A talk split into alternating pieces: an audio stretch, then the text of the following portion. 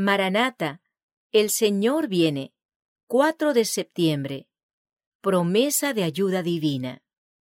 Mas cuando os entreguen, no os preocupéis por cómo o qué hablaréis, porque en aquella hora os será dado lo que habéis de hablar.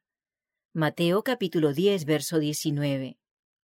Los siervos de Cristo no deben preparar un discurso especial para presentarlo cuando sean llevados ante las autoridades por causa de su fe.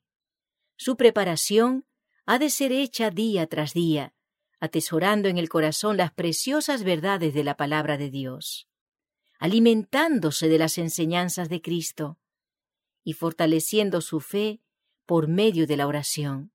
Entonces, cuando sean llevados ante los tribunales, el Espíritu Santo les hará recordar precisamente las verdades que alcanzarán los corazones de los que vinieren para oír.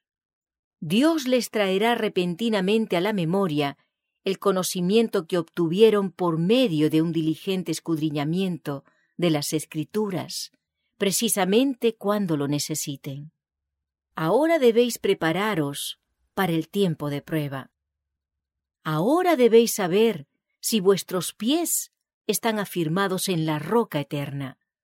Debéis tener una experiencia individual y no depender de otros para vuestra luz. Cuando se os lleve a la prueba, ¿cómo sabréis que no estaréis solos, sin un amigo terrenal a vuestro lado? ¿Seréis entonces capaces de comprender que Cristo es vuestro apoyo? ¿Seréis capaces de recordar la promesa, He aquí, yo estoy con vosotros todos los días, hasta el fin del mundo? Habrá seres invisibles a vuestro alrededor, dedicados a lograr vuestra destrucción. Satanás y sus agentes procurarán de cualquier manera haceros vacilar de vuestra firmeza en Dios y su verdad.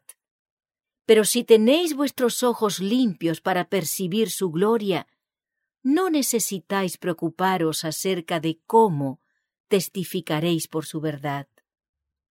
Jóvenes y señoritas, estáis creciendo hasta la plena estatura de hombres y mujeres en Cristo, para que cuando venga la crisis no podáis ser separados de la fuente de vuestra fortaleza?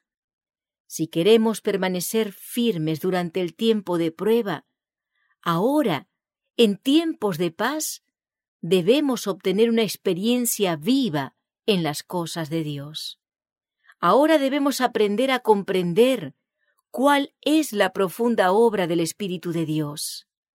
En todas las cosas, Cristo debe ser nuestro todo, el alfa y la omega, el primero y el último, el principio y el fin.